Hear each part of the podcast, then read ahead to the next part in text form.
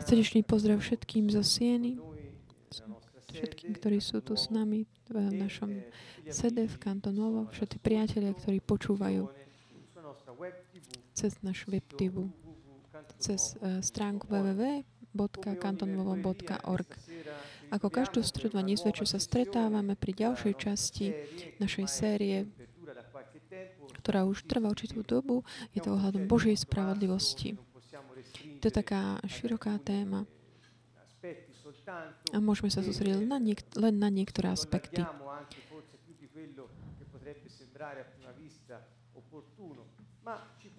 Ale zdá sa nám, že je to tak dôležitá téma a môcť mať takú, taký širší pohľad na, na Na, ten, na vlastnosti Božej spravodlivosti a čestnosti, ktorú samotný On vyžaduje od nás.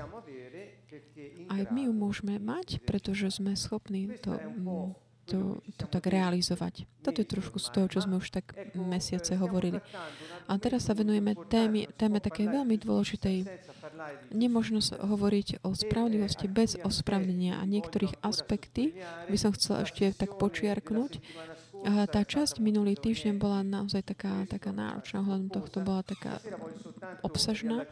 A dnes večer by som chcela tak ešte pripomenúť niektoré aspekty, ktoré sme už tak uviedli a snažiť sa ich tak definovať, špecifikovať lepšie.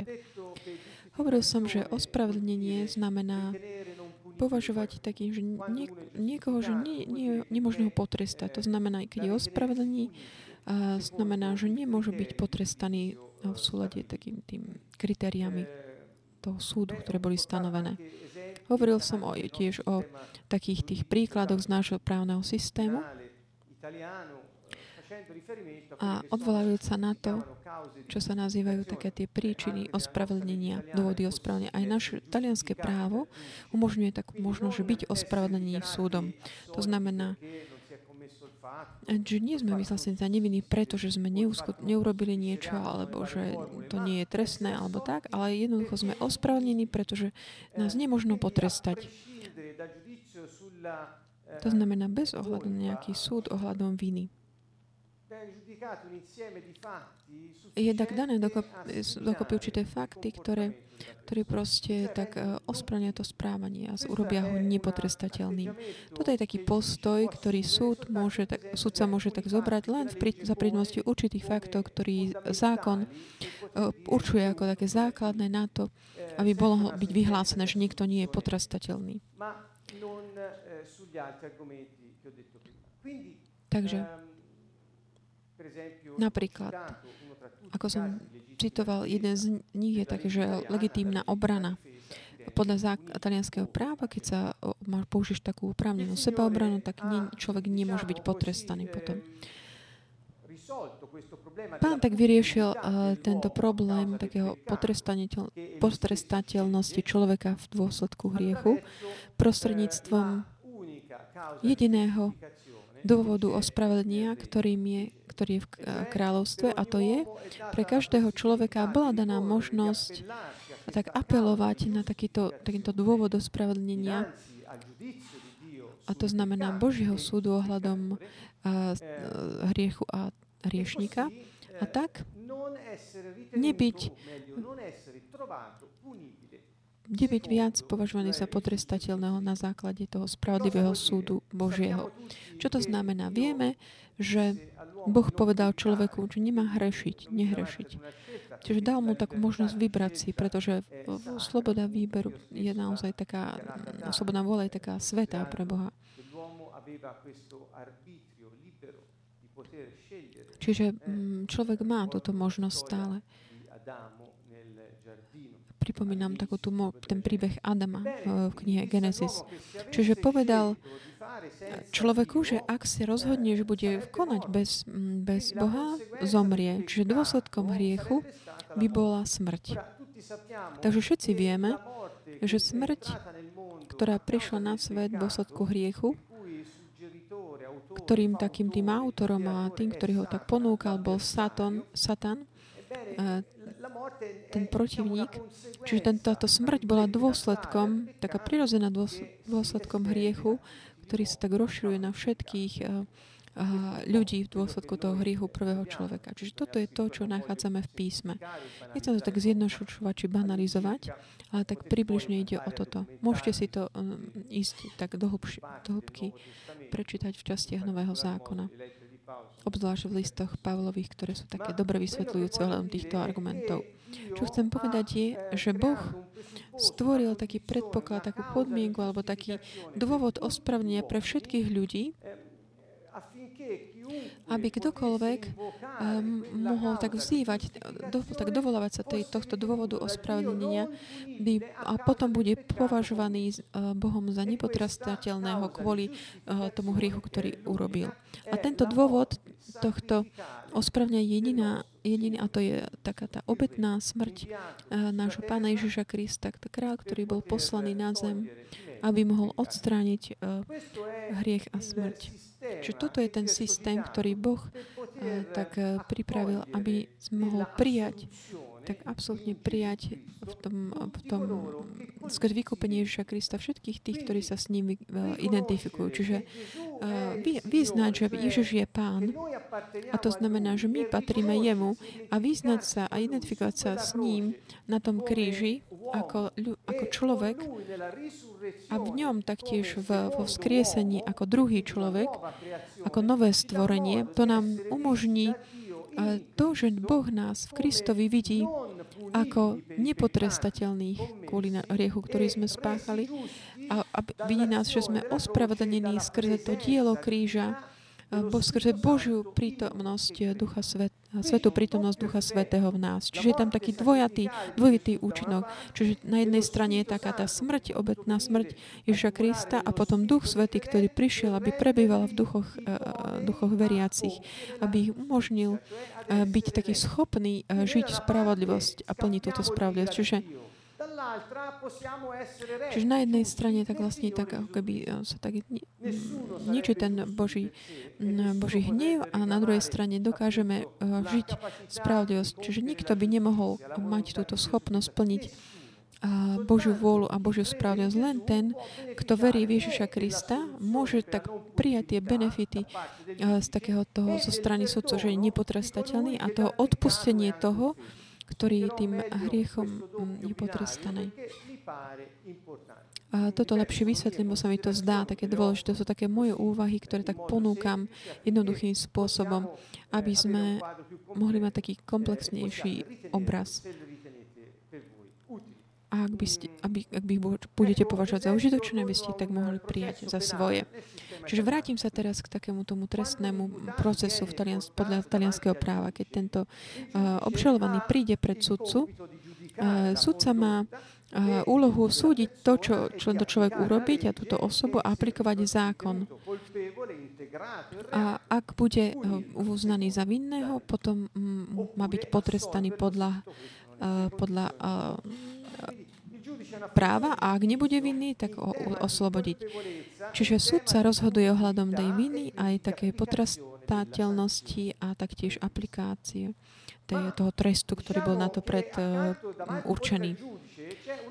Hovorím, že, že popri, popri sudcovi je to ešte ďalší subjekt v tomto trestnom procese, ktorý môže byť dôležitý pre nás. Ak ja spácham nejaký delikt, delikt, to znamená, ak niekomu ublížim a príde prídem tam k pred súd, nielen mám, že mám pred sebou toho sudcu, ktorý ma súdi a môžu rozhodnúť, či ma potrestá alebo nie, ale mám tam takého toho človeka, ktorého som, ktorého som ja ublížil, na ktorého bol zameraný ten môj skutok, ktorý spôsobil škodu, ktorý tento človek má právi, práva voči mne. A môže si žiadať proste nejaký kredit, nejaké uspokojenie nejakého toho práva talianského, aby mohol byť bolo mohla tak znovu, tak, aby mohla byť nahradená tá škoda. Čiže je tam taká tá dvojitá, dvojitá línia. Čiže je tam ten súd ohľadom uh, viny, čiže trestu, trest, potrestateľnosti a trestu, alebo oslobodenia. A na druhej strane je také nahradenie škody niekomu, ktorý má taký kredit voči mne v dôsledku toho, čo sme urobili. Čiže v našom prípade, keď hovoríme o Božej spravodlivosti, je tiež takýto tento dvojitá línia. Ale v podstate je to len to jedno, pretože ten, ktorý je súdca, a je to samotný Boh, on je tiež ten, ten, tá osoba, ktorý sme, ktorému sme my ublížili v dôsledku nášho hriechu. Čiže nie len, že Boh nás ospravedlňuje a vyhlási nás za nepotrestateľných, pretože Ježiš sa ponúkol ako taká obeta výkupná namiesto nás a v náš prospech, ale tiež, čo sa, keďže on je tá osoba, ktorá je nami urazená, on nám môže aj odpustiť vďaka tej obeti, pretože už nemá žiadny taký kredit voči nám, už mu nič nedlžíme.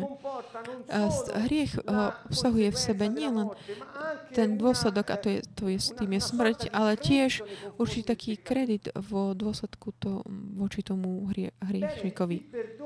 Čiže odpustenie, ktoré Boh zabezpečuje, je toto. On nemá už žiadne očakávania voči nám. Pán Ježiš Kristus, tým, že tak sám trp- strpel, ako hovorí Izaiáš, ten trest, ktorý, ktorý nám dáva záchranu, on to znamená urobil tak, že na nás sa už vlastne tak nezloží všetky tie dôsledky nášho hriechu a my už neprechádzame tým trestom, pretože niekto už zobral ten trest na seba, tým, že nás reprezentoval a tiež získal odpustenie od uh, hriechu. A vde, opäť vďaka tej istej smrti. Čiže ten, ktorý bol, ktorého sme urazili hriechom, on môže odpustiť. Ako nám Apodicio pripomenul predtým, že Boh nielen odpúšťal, aj zabúda, pretože odpustenie nie je len nejaký taký dobrý, dobrý pocit voči nejakému človeku, ktorý nám nejak ublížil. Ale odpustenie je taký koncept, právny koncept. A keď je to použité, Ten, je to proste právny koncept aj v Biblii, čiže on odpustenie dlhu. Čiže odpustiť znamená už nemať viac očakávania voči nejakému človeku, čo sa týka emotívneho alebo psychologické nejaké očakávania, alebo čo sa týka aj financí.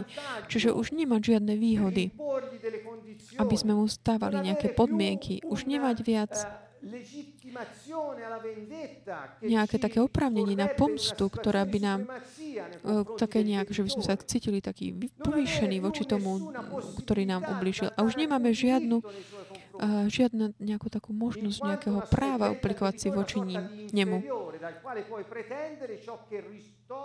Že by sme tak žiadali to, čo tak, na, tak nejak obnoví našu osobu. Čiže odpustiť znamená všetko toto.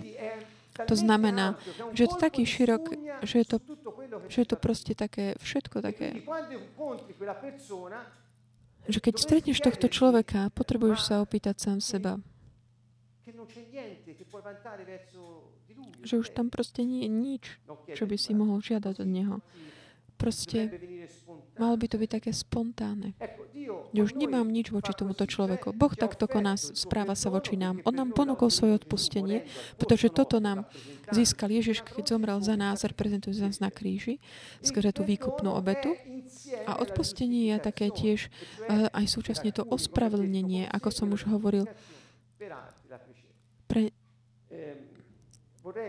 Chcel by som tak počiarknúť takúto dobrú, Božiu dobrotu v jeho veľkom milosrdenstve, ktorý tak, tak, tak dal, spojil svoju spravodlivosť s jeho milosrdenstvom.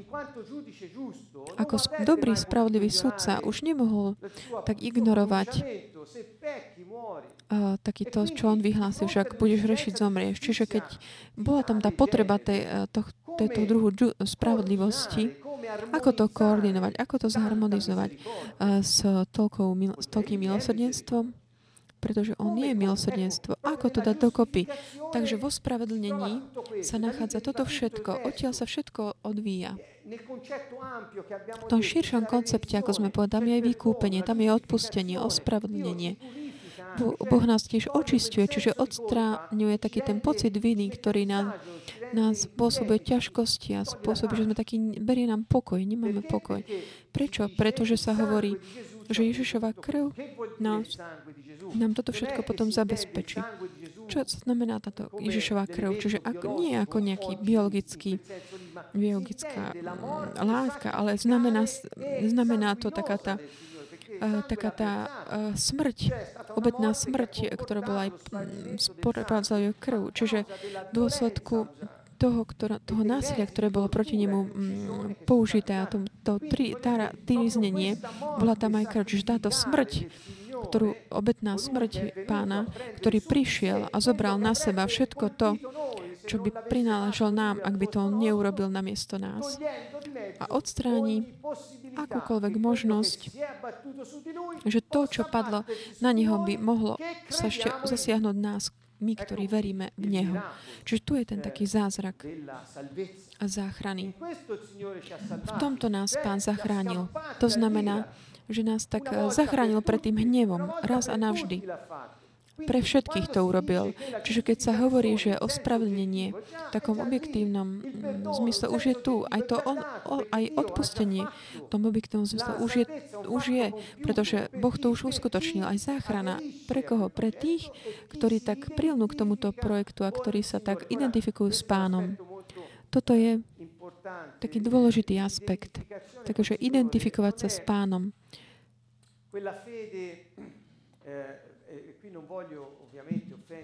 Tu samozrejme nechcem nikoho ura- uraziť. Nie je to tá viera, kde sa hovorí, že patrí mu, ale potom v skutočnosti sa nerobí, nerobíme to, čo hovorí on. Ak sa niekto identifikuje s Pánom, nemôže nekonať to, čo hovorí Pán. To znamená identifikovať sa s ním, aby sme mohli tak benefitovať z jeho záchrany, pretože záchrana nie je len taká, že zachraniť sa pred smrťou a získať odpustenie, ale znamená to tiež takú prítomnosť, Božiu prí, božskú prítomnosť jeho v nás, jeho ducha. To znamená, že nás uschopní nie len už raz byť zachránení z toho nebezpečenstva a zostať tam niekde zastavený, ale uschopní nás tiež začať konať naplniac Božiu vôľu. Čiže je to taký obrovský efekt v histórii. Preto on rozho- rozdelil dejiny pred a po Kristovi. Čiže on takto rozdelil dejiny. Pamätajme, že vždy, že ten prísľub urobený Abrahamovi nebol nebol uskutočnený vďaka tomu zákonu, ktorý urobil, dal Mojžišovi, ale za o, o, obetu, ktorú uskutočnil Ježiš Kristus, že celá záchrana uh, dejiny iz, ľudu Izraela, všetko to, čo sa im dialo, všetko hovorilo o ňom, o Ježišovi, o samotnom Bohu, ktorý sa stane človekom, ktorý príde, aby uskutočnil všetkú spravodlivosť a celú plnosť zákona, aby vy, raz a navždy vyriešil, vyriešil ten problém hriechu. Pripomínam opäť, že Boh mal pred sebou mal viaceré možnosti. Mohol odstrániť hriech, mohol odstrániť to telo, ktoré bolo otrokom hriechu. On neurobil ani jedno druhé, ale odstratil hriešnika. Ako? V ňom do neho dal všetkých nás a my všetci sme boli ním reprezentovaní, zastupovaní. Boli sme v ňom, keď on zomrel na kríži, a v ňom sme aj v jeho vzkriesení skrze vieru. Ja pripomínam všetkým, že slovo viera znamená tiež dôveru. A predovšetkým v tomto zmysle často je aj chápaná v Evanjeliu. Čiže ospravnenie ako základ nášho stavu. Je to takým špecickým spôsobom napísané. To znamená, že tí, ktorí sú dnes prijatí, sú v bezpečí na veky. Také tie skúšky, ktoré musia byť vystavené pred Kristom, ich môžu pripraviť o niektoré odmeny, ale nie o status ospravedlnení. Kristus nespochybní verdikt o ospravedlnení, ale ho... Čiže je to už taký stav, status, ktorý už získame pred Otcom, a to je to, že sme ospravedlnení.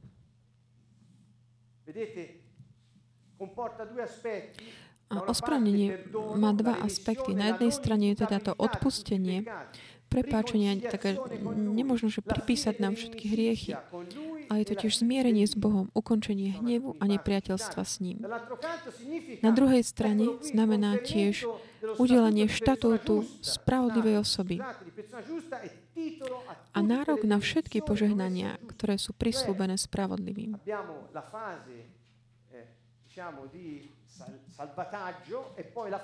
Čiže je tu taká fáza tej záchrany,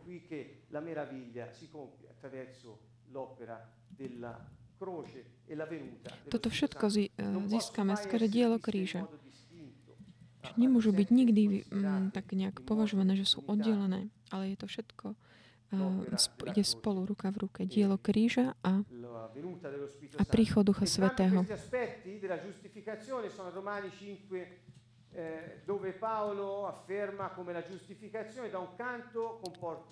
Oba tieto aspekty sú ospravne sú obsadia v Rímanoch päť jedna dva, kde Pavol hovorí, že na jednej strane ospravne znamená mier s Bohom, pretože hriech je odpustený,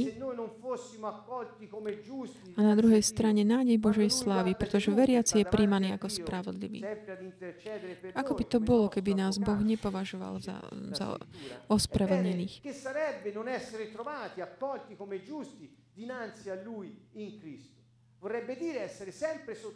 Ak by sme takto neboli ním prijatí, znamenalo by to, že sme vždy pod súdom. Ale Ježiš nám toto všetko priniesol zadarmo. On cítil tú bolesť, zlo, pretože on zomrel, aby sme my mohli mať život. On to urobil pre všetkých. Problém je, že objektívne to už bolo uskutočnené, ale subjektívne sa môžeme rozhodnúť, či to príjmeme, alebo nie. Ľudia tu tak považujú aj keď ti hovoria, že či sú kresťania, znamená to pre nich len, či patria nejakému náboženstvu, či robia nejaké rity, ale, ale nie, tu ide o otázku života. A to nemôže byť dané na nejaké druhé miesto alebo nejak inak tak, tak zatienené. Ospravnenie znamená úplné a trvalé uschopnenie skrze láskavosť a výsadu Boha, rovnako ako aj úplné odpustenie všetkých hriechov. To sú niektoré úvahy, ktoré som vám chcel dať ohľadom tohto, týchto as- aspektov a, a, ospravedlnenia. Salterò queste slide molto dense, che non è il caso che ora tratti. Možno tak preskočíme tieto také uh, m, také hutné slajdy, kto by mal záujem, môže požiadať mailom. Pošleme ich. Uh, ako bolo povedané, problém ospravedlnenie je a naozaj taký, taký podstatný medzi mnohými takými denomináciami kresťanskými. Niektorí sa tak dohodli navzájom ohľadom toho, toho pojmu. Nechcem do tohto vstúpať, ale chcem všetkých pozvať k tomu, aby sme tak považili na tým, že my všetci vďaka jeho obete, obete Ježiša Krista na kríži, môžeme sa tak tak tak dovolávať také tej jediného dôvodu alebo ospravedlnenia pred našim spravodlivým sudcom. Môžeme získať očistenie nášho svedomia, môžeme žiť v tomto kráľovstve, ktoré on nám priniesol, a byť schopný konať a byť uh, spravodlivý. Čiže toto on uskutočnil.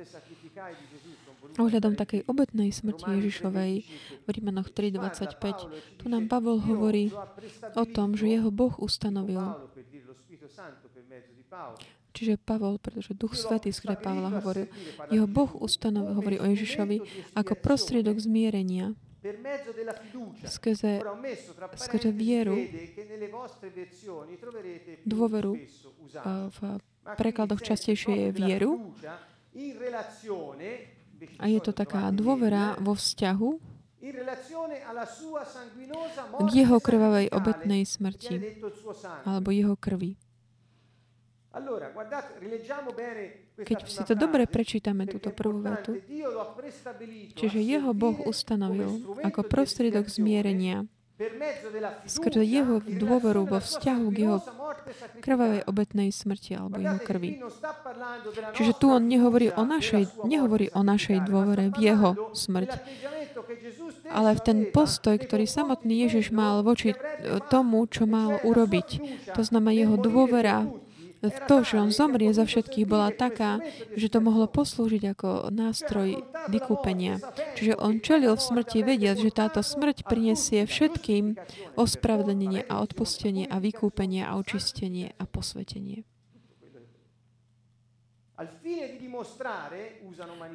Ideme ďalej, aby ukázal alebo prejavil Božiu spravodlivosť. Prečo sa teda tak ponúkol a mal tú dôveru v túto, túto smrť, ktorú musel čeliť? Čiže aby ukázal Božiu spravodlivosť. Pretože Boh povedal, že ak zrešíš, zomrieš. A on je nazvaný Pavlom posledný Adam.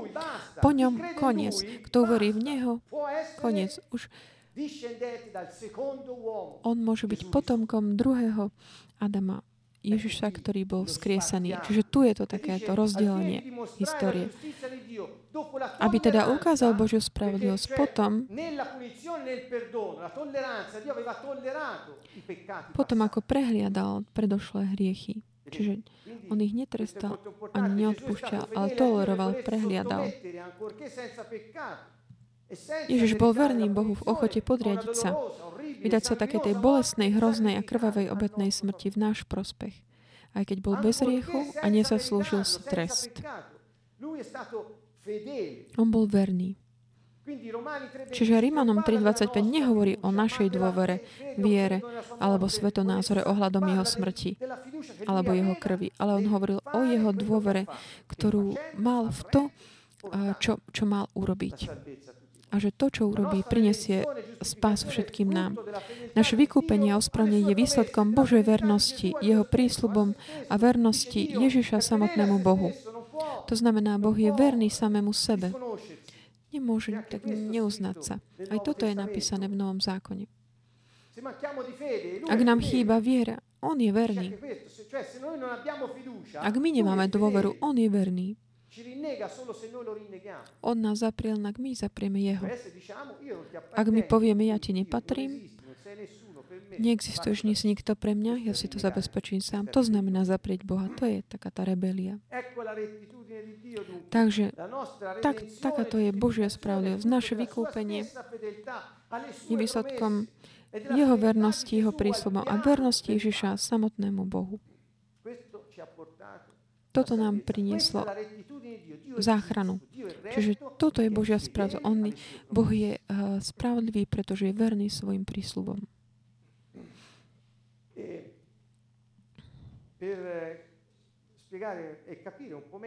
Aby sme tak lepšie pochopili tento aspekt takej obetnej smrti Ježiša v súvislosti s takým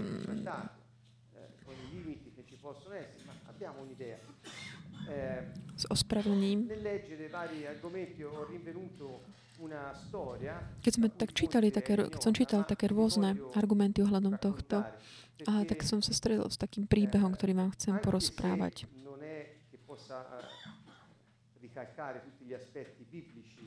Ale aj pretože aj keď neobsahuje všetky tie biblické aspekty precízným spôsobom, ale nám tak približuje tú myšlienku. Je takýto je ten príbeh, že bol raz jeden kráľ, ktorý bol veľmi taký silný a odvážny a mal veľa takých dobrých vlastností. On vládol v svojej krajine. Miloval svoj ľud a jeho ľudia milovali jeho. Kvôli tomu to nebolo v jeho kráľovstve zločinu. Až kým jedného dňa sa nezistilo, že v, na jeho území je nejaký zlodej. A keď vedel, že takéto správanie kriminálne sa môže tak rozmnožovať, ak, ne, ak teda nejak silne nezasiahne proti tomu, kráľ sa rozhodol, že keď chytia tohto zlodeja, dostane dvadsať rán bičom. Čiže takéto biblické porovnanie tu není úplné, ale počúvajme tento. Čiže bude potrestaný dvadsiatimi údermi. Ale kráľ, že pokračovali. Tak potom zodvihol, zvýšil taký ten trest na štyridsať úderov bičom do v nádeji, že, že takto zabráni tým ďalším zlodejom. Ale ani toto ne, neúspelo. Nakoniec rozhodol, vyhlásil, že teda ten uh, uh, zločinec bude potrestaný šesťdesiatimi ranami, vediac, že nikto v krajine nedokáže prežiť týchto šesťdesiat úderov bičom. okrem jeho samotného. Iba král mohol zniesť týchto šesťdesiat rán. A napokon zlodej bol chytený a zistilo sa, s veľkým na veľké prekvapenie, že to bola kráľova matka. A tak král musel čeliť také veľkej dileme. Miloval svoju mamu viac než čokoľvek na svete, ale spravodlivosť vyžadovala, aby ten trest bol uskutočnený, realizovaný. Navyše, a jeho, jeho vlastne podaní museli vidieť, že, že keď zostanú nepotrastaní za tresty, tie zločiny, ktoré urobili, ten sociálny poriadok by bol potom veľmi narušený, ohrozený. Ale v súčasnej on vedel, že ak potrestá svoju mamu, určite by, určite by ju zabil, ona by nezniesla tých šesťdesiat rán. A tiež láska ľudí a všetko to by sa mohlo obrátiť proti nemu, lebo by si povedali, že, že nemá súcitu a nemá, nemá lásky pre svoju mamu. A teda by bol, nemohol viac mládnuť. A celý národ sa pýtal, že čo vlastne urobí tento kráľ. A keď prišiel ten deň, kde bolo treba uskutočniť tento trest, realizovať ho, a kráľ tam posadil na, na, na hlavnom námestí, kde bolo postavené takéto miesto vykonania trestu. A bol tam tiež ten, kto mal vykonať ten trest. A stará mama bola tak pri, prinesená a na to miesto, bola celá taká roztrasená. A keď videla svojho syna, kráľa, začala plakať a hovorila, je mi to ľúto, to, čo som spravila.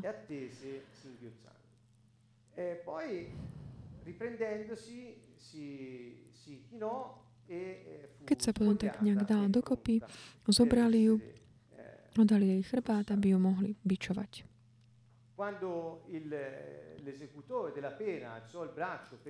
A keď ten, ten, ten, kátek, ten, čo mal vykonať trest, tak zodvihol už bič, aby zasiahol ten chrbát tejto starej ženy.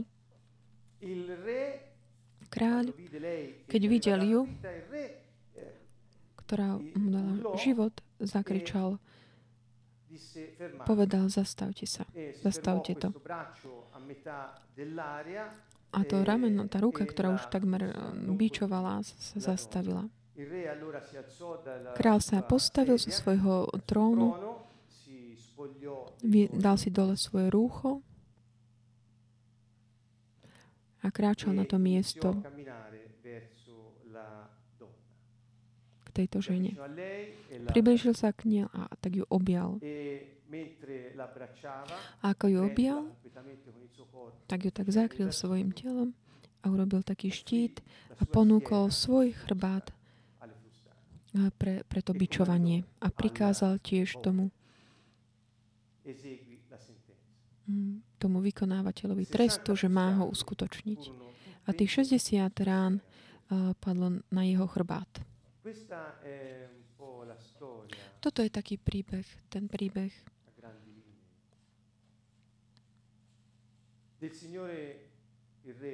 Pán král, ktorý tiež bol pred veľkou dilemou, ako môcť tak dať dokopy tú spravodlivosť a milosrdenstvo.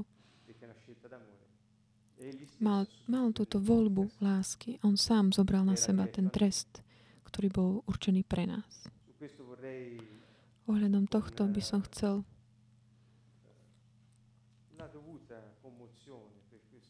naozaj s takým, takým pohnutím kvôli tomu, čo král urobil pre nás. Čítať Izaiáša päťdesiattri, päť šesť, ktorý je takým súhrnom toho, čo bolo povedané. šesťstopäťdesiattri rokov pred Kristom Izaiáš povedal. Tak Duch Svätý vlastne skoro neho hovoril a viedol Izaiáša k tomu, aby napísal toto. On však bol prebodnutý pre naše hriechy, stríznený pre naše neprávosti. Na ňom je trest pre naše blaho. a jeho ranami sme uzdravení. Všetci sme blúdili ako ovce. Išli sme každý vlastnou cestou a Pán na neho uvalil neprávosť nás všetkých. Čiže on prišiel a on nás tak prikryl. Boh hovorí, v písme sme, všetci sme boli v Kristovi. On nás dal všetkých do neho a on nás tak, tak prikryl a zobral na seba ten trest. Pomyslite, ten trest, ktorý dáva spásu. Kedy sa toto bolo, takto, takéto niečo sa mo- mohlo vidieť? Trest, ktorý prinášal záchranu. Tento trest, ktorý prináša pokoj. Vďaka tomu trestu, ktorý on strpel namiesto nás,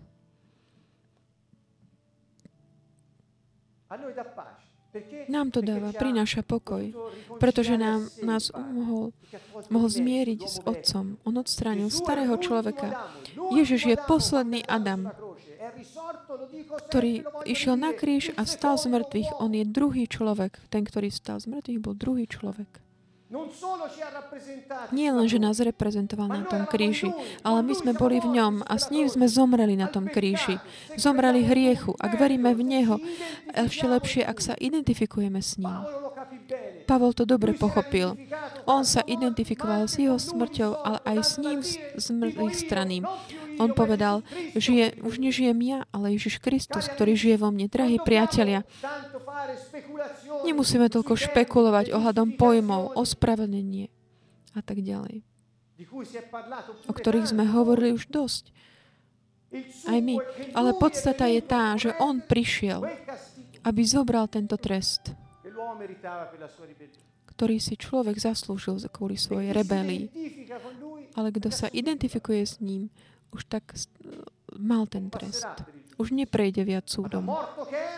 Ale z toho od smrti prešiel, prešiel do života bez toho, aby musel prejsť súdom. Bez toho, aby musel prejsť súdom.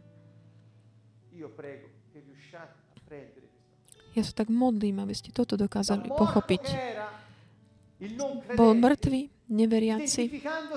Tým, čo sa identifikuje s Kristom, zomrel s ním na tom kríži hriechu a stal z mŕtvych s ním, aby bol nástrojom spravodlivosti pre Boha. To znamená, že prešiel zo smrti do života, bez toho, aby prešiel súdom, pretože súd už bol uh, uskutočnený. Už to bolo uskutočnené.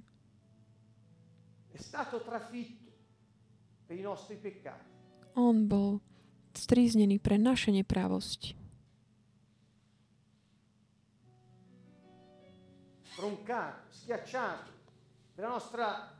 Utlačený pre našu nespravodlivosť.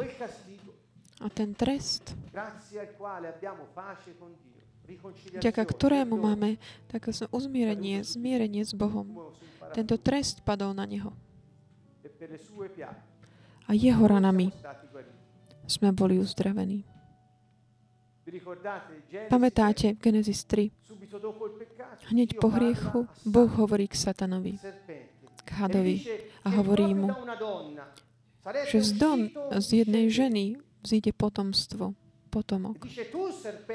A povedal mu, ty hád, Satan, ty mu zraníš, zraníš je petu, ale on ťa rozšľapne, hla, ťa rozšľapne hlavu. Ako? Tým, že ostráni ten nástroj hriechu.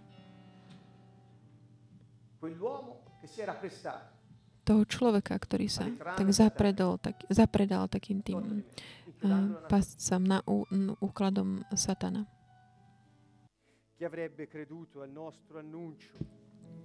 Kto by uveril,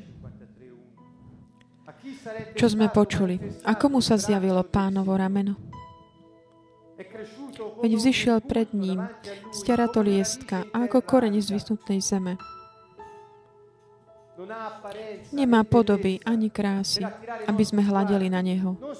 A nemá výzoru, aby sme po ňom túžili. Opovrhnutý a posledný z ľudí, muž bolesti, ktorý poznal utrpenie, pred akým si zakrývajú tvár. Opovrhnutý a preto sme si ho nevážili. V skutku on niesol naše choroby a našimi bôľmi sa on obťažil. No my sme ho pokladali za zbitého, strestaného Bohom a pokoreného. On však bol prebodnutý pre naše hriechy, stríznený pre naše neprávosti. Na ňom je trest pre naše blaho. A jeho ranami sme uzdravení.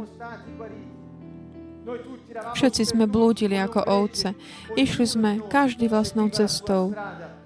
A Pán na neho uvalil nepravosť nás všetkých. Obetoval sa, pretože sám chcel, a neotvoril ústa. Ako baránka viedli ho na zabitie, a ako ovcu, čo onemie pred svojim strihačom, a neutvoril ústa. Z úzkostia súdu ho vyrvali. A kto pomyslí na jeho pokolenie? Pokolenie. Veď bol vyťatý z krajiny živých. Pre hriech svojho ľudu dostal úder smrteľný. So zločincami mu dali hrob. Jednako s boháčom bol v smrti, lebo nerobil násilie. Ani podvod nemal v ústach. Pánovi sa však páčilo zdrviť ho utrpením. Ak dá svoj život na obetu za hriech, uvidí dlhoveké potomstvo a podarí sa skrze neho vôľa Pánova. Po útrapách sa jeho duša nahľadí do síta. Môj, môj spravodlivý služobník svojou vedomosťou ospravedlní mnohých. Môj spravodlivý služobník svojou vedomosťou ospravedlní mnohých a on poniesie ich hriechy. Preto mu dám za údel mnohých a početných dostane za korisť, lebo vylial svoju dušu na smrť a pripočítali ho k hriešnikom. On však niesol hriechy mnohých a prihováral sa zloči- za zločincov. Aké tajomstvo. Vďaka Ježiš. Len vďaka Ježiš.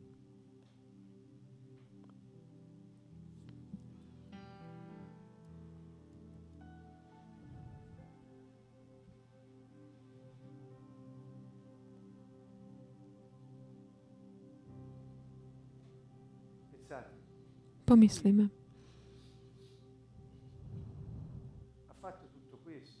On toto všetko urobil.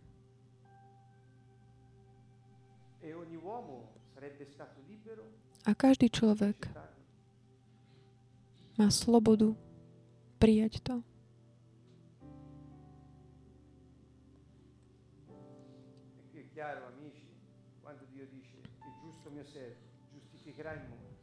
A to je jasné, priateľ, keď hovorí môj spravodlivý služobník svojou vedomosťou ospravní mnohých. On otvoril cestu zmierenia s Otcom, ktorý má potom voľnú cestu, aby, aby os, odpustil. Nech je vymazaný akýkoľvek dlh, ktorý bol oprávnený, ale už nie je viac. Už nie je viac. Pavol teda hovorí, tak podľa tohto my by sme mohli hrešiť, ignorovať akékoľvek dôsledky, lebo sme ospravedlnení, lebo už máme toto ospravedlnenie. Nie, nech to nikdy nie je tak. Už minule sme hovorili, že kto hreší, ne, nepochádza z Boha. Ján, keď hovorí, kto hreší, nepochádza z Boha. V grečtine tam je taký čas, ktorý indikuje takú opakovanú, opakované konanie. Takže ten, kto zostáva dobrovoľne v hriechu. A tam potom Ježiš tiež hovorí, nehovorte mi, pane, pane, ak potom nehovoríte, nerobíte to, čo hovorím. Ak mi patríš, ako môžeš nekonať to? To by mala byť tvoja prirodzenosť, lebo on nám dal svojho ducha. Priatelia, tá zmena sa je tu. Nezávisí od nejakých uh, kultov alebo vody a olejov a vôni. Nie. Keď my, zmena je tam, že kde zmeníme prirodzenosť, keď vyznáme, že sme sa nefúje s ním v, v, v kríži a vzkriesení. Sme už boli odstránení hriechu a sme a sme potom predstavení Bohu ako spravodlivý v ňom a môžeme plniť jeho vôľu ako jeho vysl- veľvyslanci tu na zemi. Keď som stretol Pána,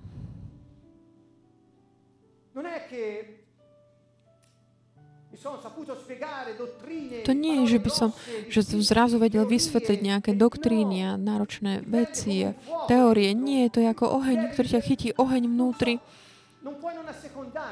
Že nemôžeš ho nasledovať. Stane sa takým primárnym. Primárny sa stane žiť pre neho a robiť to, čo povedal on. Ale nemusíš sa namáhať, lebo je ti to vec prirodzená. Áno, hrešíš, lebo naša slabosť nás vedie k tomu, ale on je v nás. A úloha Ducha Svätého je posväcovať nás.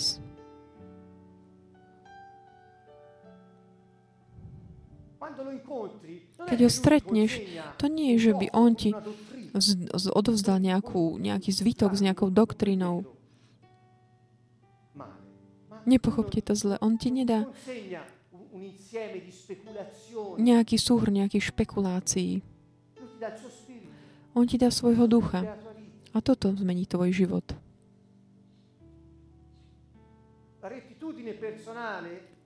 Osobná spravodlivosť, alebo čestnosť, ktorá vyžaduje to, znamená, že veriť, dôverovať, že vo svojom veľkom milosrdenstve voči všetkým, ktorí sa plne identifikujú s Ježišom. Boh nás už vidí, ako by sme už boli plne potrestaní za hriechy minulosti. Je to úžasné. Nie sú to slová, pretože ak tomu veríš a ak sa identifikuješ naplno s ním, Duch Svätý, ktorý je Boží duch, Boží Ježišov duch, Ježišov duch pokoja, duch pravdy, on v tebe to dosvedčuje. Neviem, ako vám to vysvetliť, ale ty vnútri máš takú istotu, že je to pravda. A keď vyznáš svoj hriech, to znamená,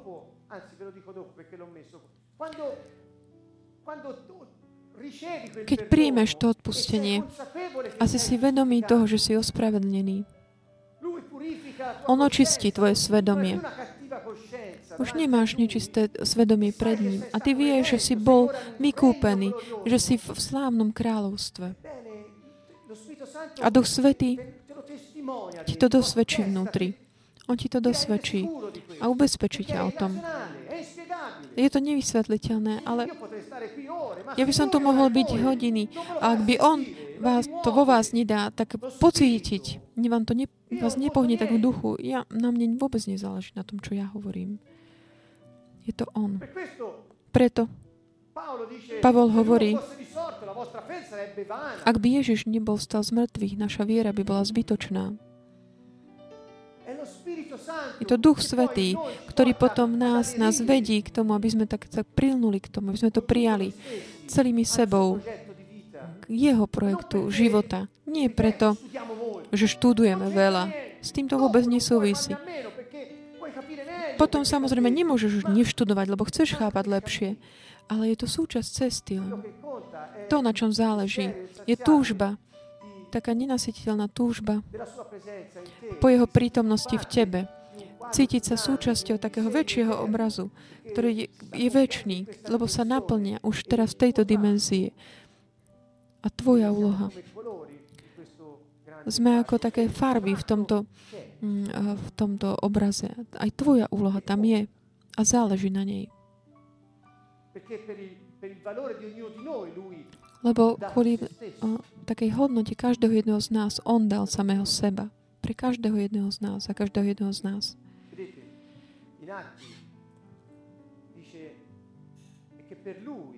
Pre neho každý, toto hovorí Pavol v knihe Skutkov, každý, kto má vieru, verí. Kto má dôveru, vieru. Znamená to, to je ako ten, ktorý hovorí blahoslavený, tichý, taký mierny. Kto sú to títo ľudia? Sú to tí, ktorí aj napriek svetu, napriek tomu, čo sa deje, ne, napriek našej slabosti, napriek všetkému, my máme dôveru, že on je verný a že, a že uskutoční svoje prísľuby v nás a prostredníctvom nás aj všetkým. My máme dôveru. Aj keď sa ti zdá, že veci nejdú dobre, že je niečo, ty máš dôveru, ty dôveruješ, že on zasiahne. A táto dôvera, to nie je nejaká pasívna dôvera, ktorá ťa vedie k takému, že čakáš, ale je to také aktívne, živé, lebo ťa to vedie, že odpovedáš na tú milosť. odpovedáš na ten pohyb Ducha Svätého a keď vidíš, že on sa dáva do pohybu, aj ty hneď sa dáš do pohybu, lebo nemôžeš byť taký oddelený od neho, ale ani ho predbiehať a nevyhýbať sa mu, alebo stratiť ho z dohľadu. Nikdy. Kto má túto dôveru, príjma ospravedlnenie zo všetkého, z ktorého by nebolo možné byť ospravedlnený prostredníctvom zákona Mojžišovho. Drahí priatelia, dôvera. Iba Ježiš a Duch Svätý zaistia trvalé zmierenie a silu žiť spravodlivý.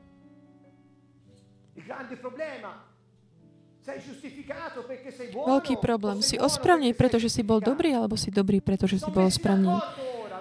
Teraz sa po staročiach už dohodli. Samozrejme, že skrze vieru získaš ospravedlnenie. Ale keďže Duch Svätý potom prebýva v tebe, ty uskutočňuješ dobré skutky, ktoré Pán už od vekov pripravil pre teba. To je normálne. Keď začneš mať takýto nový život, potom konáš dobro, to ti je normálne. Vidieť zázraky a vidieť, ako sa dejú prostredníctvom teba, to je normálne. A žiť v darích Ducha Svätého, to je normálne.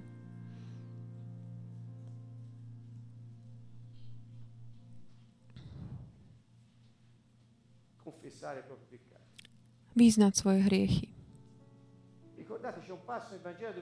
Pamätáte, je stať v Evanjeliu, je to hovorí Jánovi, ktorý krstí ľudí, ktorí šli za ním. On hovorí, vyznávali svoje hriechy. Pamätáte si to? Čo to znamená? Toto slovo také prinesené do takého zmyslu v tej hebrejčine v tých časov znamená to povedať to isté, to znamená súhlasiť s tým, čo Boh hovorí ohľadom toho. A uznať,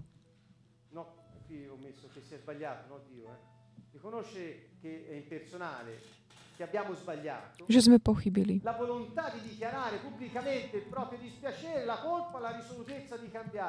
A taká vôľa verejne vyhlásiť vlastnú ľútosť, pocit viny a odhodlanie zmeniť sa. Čiže oni, keď vyznávali hriechy, hovorili, súhlasím s tebou, Adonaj. Ja vyznávam, že som pochybil. Je mi to ľúto. Cítim vínu a chcem sa zmeniť. Toto bolo vyznať hriechy. Keď my teda môžeme toto robiť pred Pánom, my subjektívne vždy sa dávame k takej, do takých podmienok byť znovu, tak pri, mať, prijať taký ten plný význam toho ospravedlnenia, odpustenia a všetko to, čo sme povedali. Tu opäť tak Ukončím, ukončím týmto. Neboj sa, maličké stádo, lebo vášmu Otcovi sa zapáčilo dať vám kráľovstvo. Toto kráľovstvo, o ktorom som vám rozprával, ten príbeh o tom kráľovi. Samozrejme, Boh, boh nepo, nedal takéto bičovanie. Ale hovorí, že keď ty sa oddelíš odo mňa, od svojho zdroja života. To ťa vedie k smrti. Ten príbeh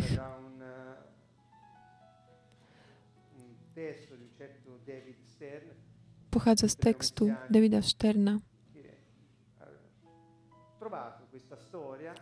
ktorý našiel tento príbeh a on hovorí, nepoznám zdroj, ale prinášam ho. Je taký pekný ten príbeh, lebo naozaj vedie k takému pochopeniu, že on nás tak zobral. A tak on zobral na seba ten trest. A to nám prináša taký pokoj. Skrze tieto slova pokoja, takej dôvery, viery v dielo kríža a prítomnosť Ducha Svätého v nás, tak pokračujeme v modlitbe. Aby nám Pán dal tak pocítiť v našom vnútri, aby nám tak potvrdil. Písmo hovorí, že Boh, Duch Svätý tak dosvedčuje nášmu duchu, že sme Božie deti. A voláme Abba, Oče. On nás uschopňuje povedať áno, Abba, Oče. A on nás tak potvrdzuje vnútri, že sme naozaj deti. Toto je to, čo sa udialo. A ja hovorím všetkým vám, očakávajte to, aby ste to cítili vo svojom vnútri. Duch Svätý nebude meškať.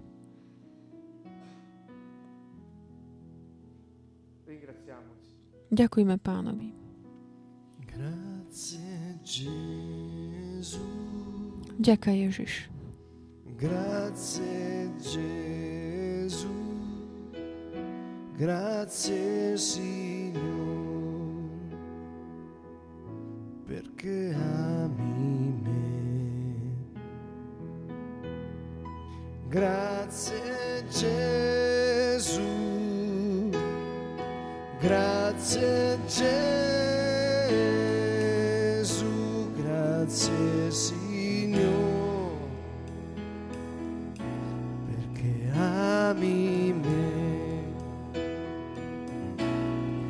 Grazie Padre, grazie Padre, grazie Signore,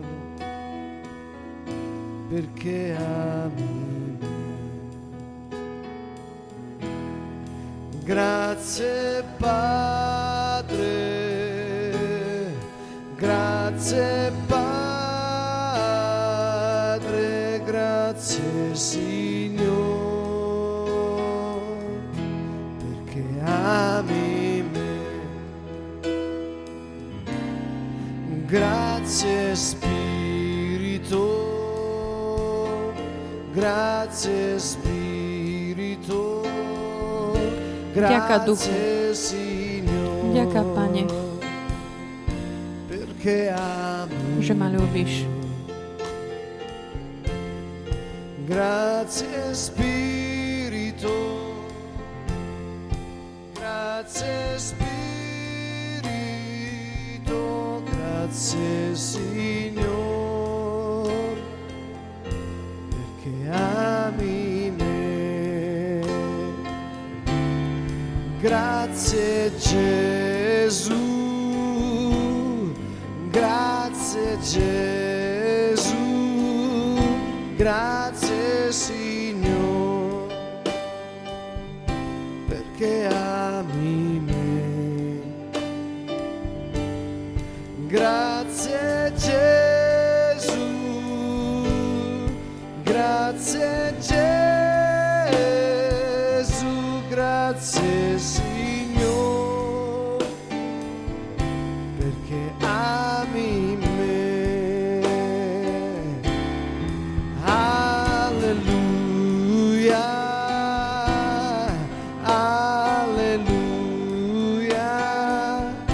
Grazie Signore, perché ami me. Alleluia, alleluia, grazie Signore, perché ami me. Grazie Gesù,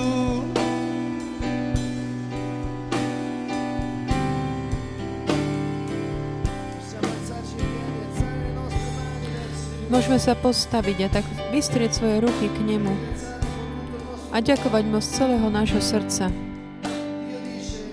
Boh hovorí, že sa mu páči obeta chvály.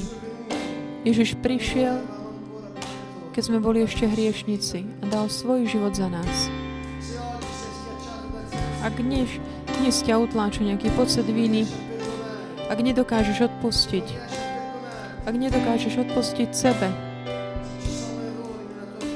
ak sú nejaké chyby v tvojom živote, ktoré neprestane sa opakujú, len tak pozdvihni svoje ruky a pozri na Ježiša na kríži a volaj k nemu: ďaká, Pane, lebo tvojou krvou, Pane, si mi odpustil. Skrze tvojou krv, Pane, si ma vykúpil. Skrze tvojou krv, Pane, si ma ospravedlnil. Ďakujem, Ješua. Grazie Gesù, grazie Gesù, grazie Signore, perché ami. Grazie Gesù, grazie Gesù, grazie Signore,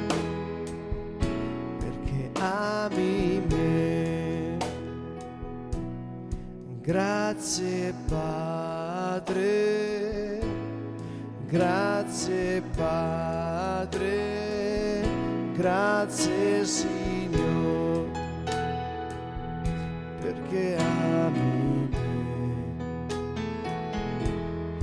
Grazie Padre, grazie Padre, grazie Signore.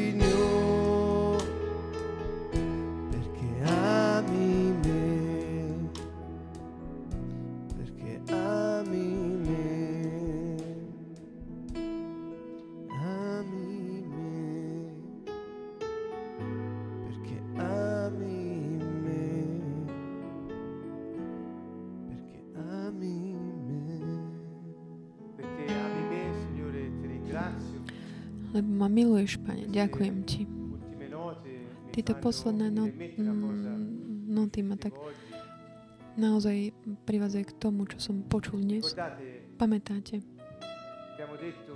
Povedali sme, že Boh nám hovorí, aby sme nezostávali v hriechu.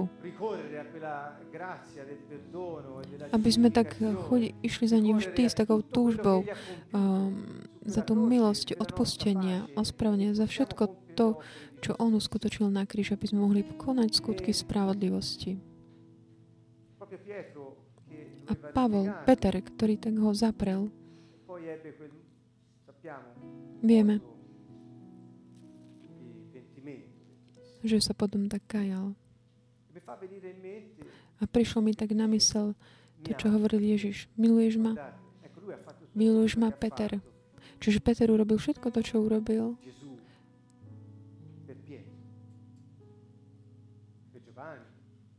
Ježiš pre Petra, pre Mauricia, pre Fabi, všetkých z nás. Keď bol pri ňom na konci Evanjelia Jána, hovorí mu, Peter, miluješ ma? A v grečtine sú, grečtina má viaceré slova na vyjadrenie to milovať. Jedno je také agape, agapao, grécké sloveso, čo je taká tá láska, taká božská, taká bezpodmienečná, ktorú On má pre nás a ktorú aj žiada, aby sme my mali pre Neho. A potom je iné slovo, ktoré je také phileo, čo znamená taká priateľská láska, takí bratia, priatelia. Je taká trošku nižšia. A Ježiš sa ho pýtal, hovorí, Peter, ty ma miluješ s takým tým agapao, miluješ ma tak ne- bezpodmienečne celým tebou? A Peter mu odpovedá, vieš, Ježiš, že mám taký bra- bratský takú náklonosť k tebe. On rozpovedá cez to phileo. A Ježiš potom hovorí, OK, tak daj, daj, tak nachovaj moje ovečky. Hovorí, má druhá otázka. Prvá otázka, miluješ ma takou láskou bezpodmienečnou? A pa- Peter odpovedá, mám takéto bratskú náklonosť k tebe. On Ježiš mu odpovedá, nachovaj moje ovečky. A druhá otázka, buď, druhýkrát mu zopakoval to isté a povedal, buď pastierom mojich oviec. A tretíkrát mu Ježiš hovorí, Peter, máš takú bratskú náklonosť ku mne? A on povedal, áno, už som ti to povedal, že ťa tak milujem takou bratskou láskou. Pomyslíme.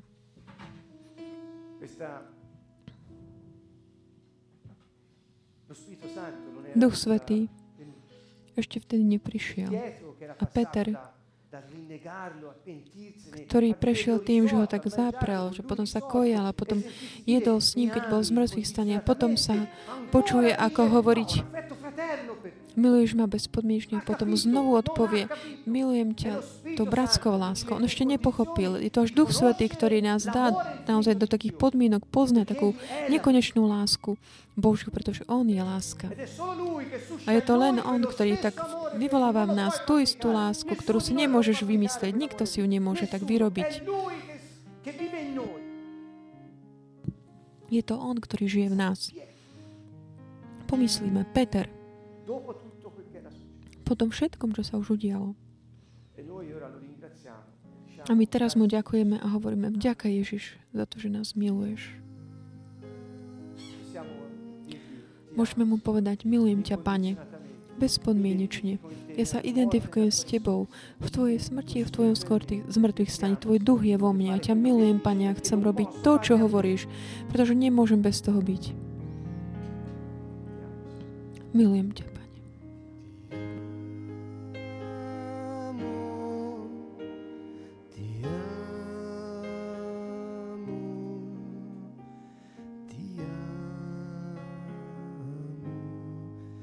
Mio Signore, ti amo, ti amo, ti amo, mio Signore.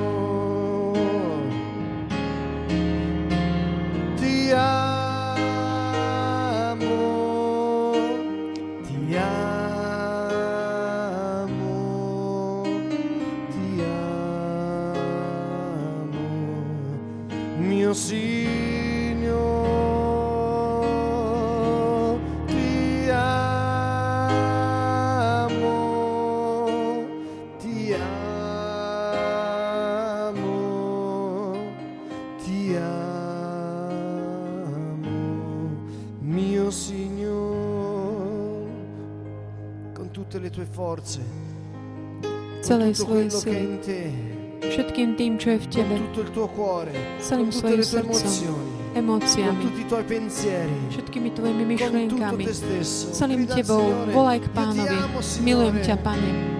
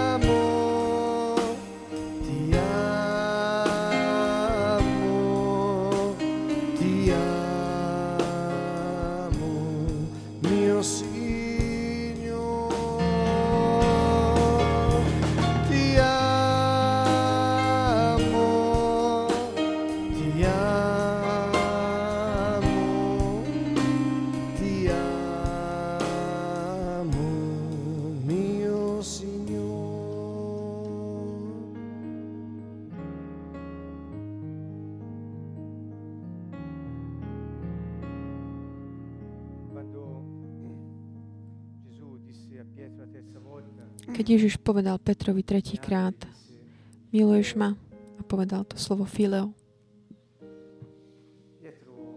Peter odpovedal, taký zosmutnelý, pretože hovorí, už trikrát si ma pýtal, si sa ma pýtal tú istú. Si mi ešte nepoch- on nedokázal ešte pochopiť. Ale Ježiš mu povedal, choď, choď k druhým, v ústrety druhým.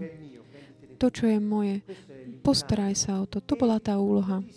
A povedal to, pretože vedel, že Duch Svätý príde vďaka jeho obete na kríži, jeho vzkrieseniu, že tento Peter uskutoční, bude realizovať skutky spravodlivosti. Takže kto z nás uh, teraz je v takých tých, tak, takom stave ako Peter, ktorý nechápal, čo Pán hovorí. Kto je ešte taký zatknutý kvôli svojim hriechom? Kto z nás sa ešte tak cíti vinne? Ešte nevie, že je ospravne. Duch Svätý príde a urobí z teba hrdina, hrdinu viery. Urobí z teba hrdinu Nebeského kráľovstva. Urobí z teba to, čo si nevieš ešte ani len predstaviť. On to uskutoční, realizuje. Pretože Ježiš Kristus prišiel kvôli tomuto.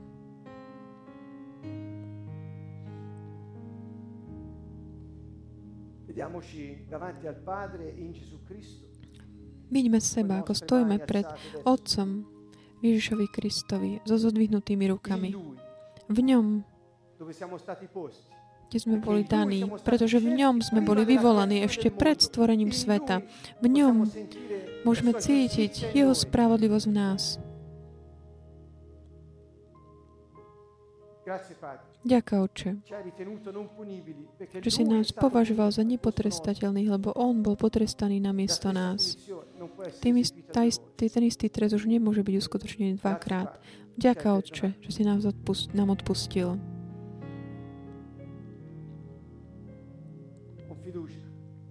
Mám dôveru, vieru.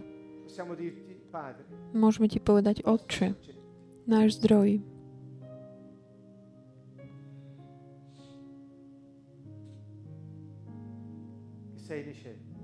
Ktorý si na nebesiach. Posväť sa meno Tvoje. Nech je tak ctené Tvoje meno. Nech je vo všetkých ľuďoch, ktorých si stvoril. Tvoja vôľa. Nech sa deje. Nech príde Tvoje kráľovstvo tu na zemi, ako v nebi.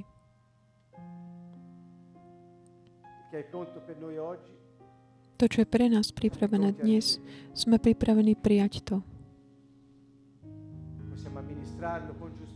Aby sme to spravovali so spravodlivosťou. Dôvere. Plný dôvery v Teba. Odpusť naše dlhy, Pane. Ako aj my odpúšťame našim dlžníkom. Už nemáme žiadne kredity, žiadne očakávania voči nikomu. Máme takú dôveru, že Ty urobíš to isté pre nás. Sme Tvoje deti.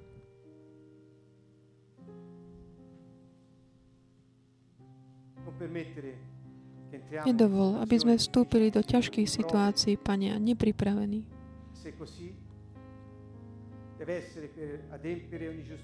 Ale ak je to potrebné, aby sa uskutočnila spravodlivosť, daj, nech nie sme nepripravení pre skúšky, aby sme mohli odolať pokušiteľovi. My ťa nenávidíme, diabol, my ťa vyháňame z našich životov. V mene Ježiš, choď preč.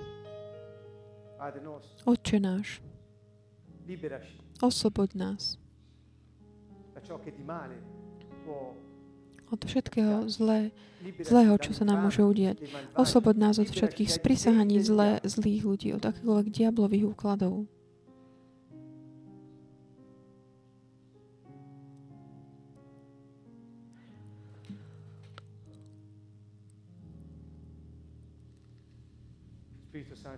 Duchu Svätý, konaj v nás, prostredníctvom nás, prejav Tvoju moc.